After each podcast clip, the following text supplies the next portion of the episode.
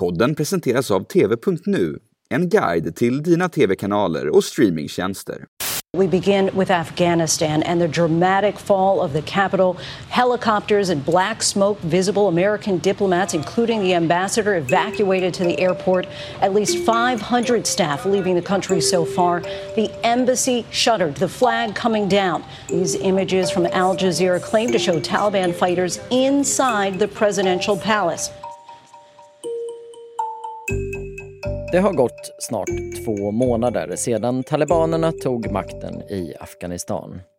Regeringsarmén föll ihop som ett korthus, ambassadpersonal flydde hals över huvud och desperata afghanska medborgare föll mot sin död efter att de försökt klamra sig fast vid de sista flygplanen som lämnade landet.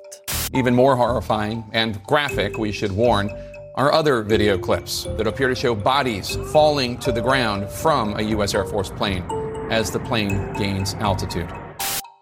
Samtidigt som landet slöt sig för omvärlden meddelade talibanerna att det inte skulle bli som förra gången. Det skräckvälde som utvecklades under deras styre under 90-talet var ett minne blott.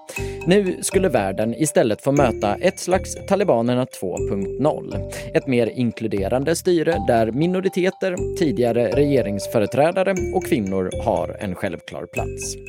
Så vad säger egentligen den första tiden om det nya talibanstyret? Är det samma som förra gången eller har något förändrats?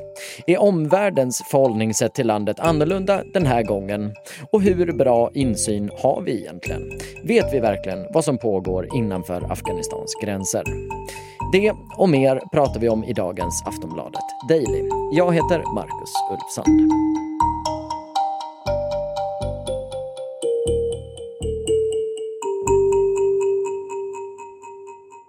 Och med oss i dagens avsnitt har vi Wolfgang Hansson, utrikeskommentator här på Aftonbladet. Han menar att de första två månaderna med talibaner vid makten inneburit ett antal radikala förändringar för den afghanska befolkningen. Ja, det, dels är det ju eh, väldigt mycket kaos eh, där vanliga afghaner har svårt att, att, eh, få ut sin lön eller hämta pengar som de har på banken och så vidare.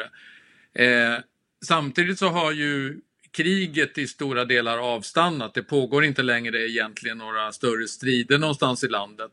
Och det gör ju att för väldigt många afghaner på landsbygden så upplever de ändå att det är, eh, att det är tryggare nu än vad det var under de senaste 20 åren när, när talibanerna hela tiden attackerade både de utländska soldaterna och, och de afghanska trupperna då som fanns på olika håll i landet.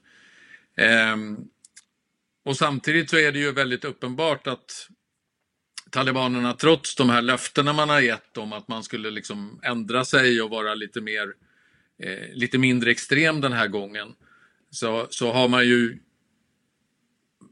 utfört eller liksom man, man liksom väldigt få av de här sakerna har man genomfört som till exempel att låta gymnasieflickor gå i skolan eller att låta kvinnor arbeta och så vidare. Det, det, är fortfarande väldigt stora frågetecken när det kommer till sådana saker. Ja, för att det där var ju en av de stora diskussionerna när talibanerna tog makten igen, om det skulle bli en, någon slags modernare version eller en mer liberal och inte så repressiv version av talibanerna. Alltså har vi sett några tecken på det eller verkar det vara samma som för ja, drygt 20 år sedan? Alltså de, har, de, de eh, har ju sagt att de ska bli annorlunda och de har eh, möjligen visat då när man ser på de minsta flickorna till exempel, att de, det verkar som att på många håll i landet så har de kunnat gå tillbaka till sina skolor. Eh, men på de flesta områdena så har de ju inte uppfyllt de här löftena eh, som de har sagt att de skulle göra. Alltså, hur bra insyn har vi egentligen i vad som pågår i Afghanistan nu? Om man ska bedöma om talibanerna är annorlunda den här gången än förra. Alltså hur mycket vet vi egentligen? E egentligen inte så jättemycket om vi ska vara ärliga. Alltså vi vet ju på grund av att det, det finns ju mycket kontakter med vanliga människor inne i Afghanistan som kan berätta hur det är, hur de, vad de ser och vad de upplever. Men det finns ju inte längre så särskilt många ögon och öron på plats i form av utländska biståndsarbetare, diplomatisk personal, utländsk militär. all, allt det är ju i stort sett borta. Det finns ju nästan inga utländska journalister kvar heller. Så att eh, på det stora hela så skulle jag säga så är det väldigt svårt att bilda sig en, en, eh, en bra uppfattning om vad som händer och särskilt eh, om man pratar om, om vad som händer ute på landsbygden utanför de stora städerna. Vi ska snart prata mer med Wolfgang Hansson. Först några ord från vår sponsor. Du har precis sett sista avsnittet av din favoritserie och tomheten som uppstår inom dig ekar. Tänk om det funnits en datingtjänst för streaming som matchar dig med enbart relevanta förslag för dig och precis den typ som du är sugen på idag. Gärna kvalitetssäkrat med betyg och recensioner. Med TV.nu smarta sökfunktioner och redaktionella tips och topplistor hjälper TV.nu dig att hitta heta nyheter och pärlor du missat. TV.nu matchar dig med din nästa seriekärlek. Så, då är vi tillbaka igen för att prata mer om lärdomarna av de första två månaderna av talibanstyret i Afghanistan. I det här avsnittet så försöker vi ju främst reda ut om talibanerna verkar hålla sina löften om att vara en mer modern, inkluderande organisation eller om de kommer skapa samma extremt repressiva stat som de gjorde under 90-talet. En inte helt oviktig fråga i det här sammanhanget gäller ju också omvärldens relation till landet. När talibanerna meddelade att de skulle vara mer liberala den här gången tolkade många experter det som ett budskap som minst lika mycket riktades till omvärlden som till den egna befolkningen. Efter talibanernas maktövertagande ställdes en rad frågor om hur omvärlden skulle förhålla sig till den nya regimen. Skulle man strypa allt bistånd till landet? Hur skulle det påverka utsatta grupper i Afghanistan? Skulle något land erkänna talibanregeringen? Och ska EU och USA ha någon som helst kontakt med landets nya ledare? Det hela har av analytiker beskrivits som lite av en balansakt där man å ena sidan vill se till att hjälpa kvinnor och minoriteter i landet utan att samtidigt skänka legitimitet åt talibanerna. En balansakt som fick ett nytt kapitel i veckan. The United States and the Taliban are holding their first face-to-face -face talks in Doha since the militant movement seized control of Afghanistan in August. They're discussing security, humanitarian aid and the safe passage out of Afghanistan for American citizens and some Afghans. Direkt efter det här mötet meddelade amerikanska representanter att det här, det ska inte tolkas som ett erkännande av talibanerna. Men man berättade samtidigt att mötet varit citat uppriktigt och professionellt. Parallellt med det här meddelade G20-länderna att man tagit beslut om ett stödpaket för att undvika en humanitär kris i landet. Men man meddelade i samma andetag att man inte formellt erkänt den nya administrationen i Kabul. Så vad säger egentligen den här utvecklingen om omvärldens förhållande till Afghanistans nya talibanregim? Vi hör Wolfgang Hansson igen. Ja, så nu har det ju skett en liten förändring från den här, de här hårda tongångarna som hördes i inledningsskedet. Då alla var ju väldigt måna om att eh, eh ta avstånd från talibanerna och visa på att de inte på minsta sätt skulle stödja dem. Eh, och sen dess har man ju ändrat sig lite grann på grund av att det är en situation i Afghanistan där, där kriget, eh, som ju har pågått i många år, eh, och också en torka eh, har lett till eh, svält i landet. Att det helt enkelt, folk har svårt att få, eh, att få mat. Och, och i och med att banksystemet har kollapsat så kan folk inte få ut sina löner, man kan inte hämta ut pengar på bankomaterna och så vidare. Eh, och det gör ju att det, det, enligt FN så hotar en, humanitär, en väldigt svår humanitär katastrof Afghanistan om, om ingenting görs.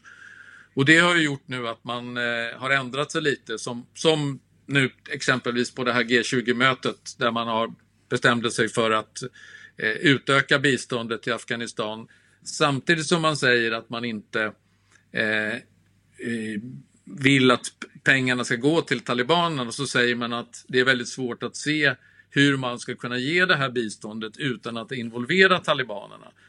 Så man hamnar i någon slags moment 22 här, att man vill inte se miljontals afghaner svälta ihjäl. Eh, men man vill inte heller egentligen hjälpa talibanerna. Men, men för att slippa den här massvälten och massflykten från Afghanistan så måste man på något sätt se till att det kommer in pengar, mat och andra förnödenheter i landet. Vi vet ju hur det gick förra gången. Eh, talibanregimen föll efter USAs invasion. Alltså, ligger det inte i någon mån i talibanernas egen intresse att försöka göra på ett annat sätt den här gången, som i någon slags självbevarelsedrift? Jo, det kan man ju tycka. Eh, de vill ju säkert inte gärna bli utsatta för eh, amerikansk bombardemang en gång till och bli störtade. Men samtidigt så ska man ju komma ihåg att väldigt många av dem som var med för 20 år sedan, de sitter fortfarande kvar i, i ledningen för talibanerna. Och de har ju den här ideologiska grunden där de vill bilda en, en stat som grundar sig på islam och där islam styr allting. Så i, i grund och botten så, så, vill man ju egentligen inte genomföra de här reformerna som väst vill se. Att, att låta kvinnor arbeta eh, Eh, på ungefär samma villkor som män. Att låta kvinnor gå i skolan, att låta flickor gå i skolan. Att eh, eh, respektera mänskliga rättigheter, att, att ha ett rättssystem som är rättssäkert och där man inte hugger armar och ben av folk för att de har eh, stulit pengar eller varor eller någonting annat. Eh, och det där är nog det är en väldigt svår balansgång för dem. De vill ju, de vill ju på något sätt eh, få det att se ut som att de är lite mer moderata den här gången. Samtidigt som de i grund och botten inte är särskilt villiga att, att ändra sin politik. Finns det någonting i det här som handlar om att de måste visa upp en sida inom landet för att på något sätt fortsätta behålla sitt skräckvälde och en sida utåt för att på något sätt ändå skapa sig några diplomatiska relationer med andra länder?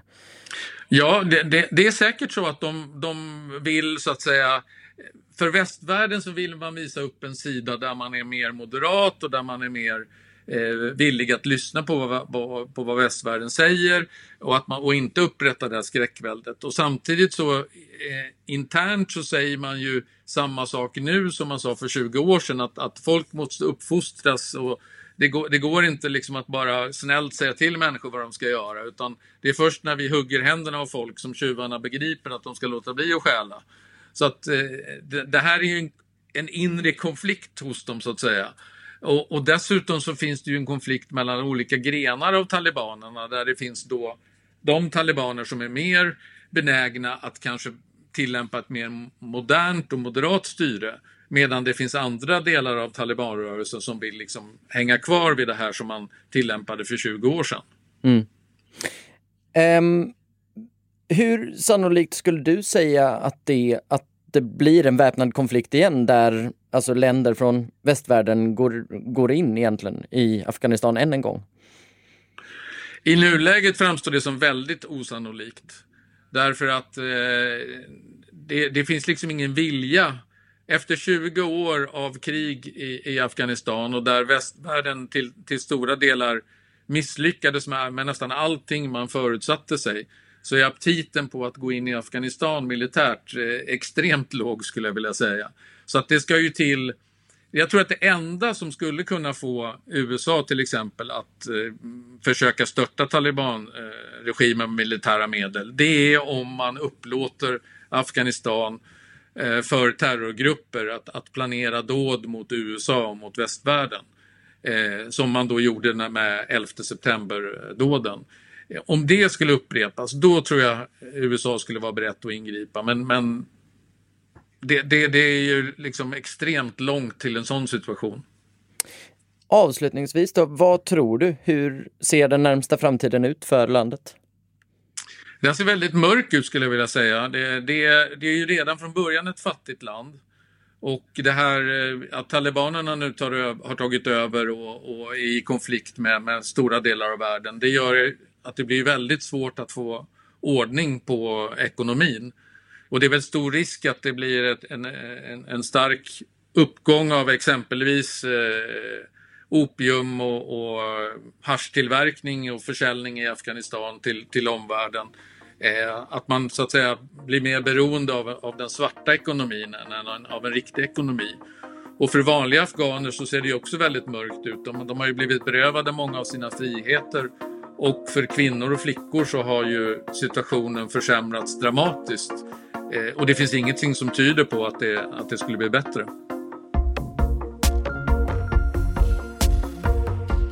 Sist här Wolfgang Hansson, Aftonbladets utrikeskommentator.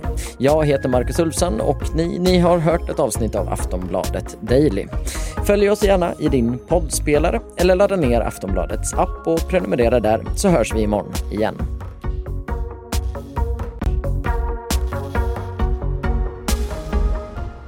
Du har lyssnat på en podcast från Aftonbladet. Ansvarig utgivare är Lena K Samuelsson.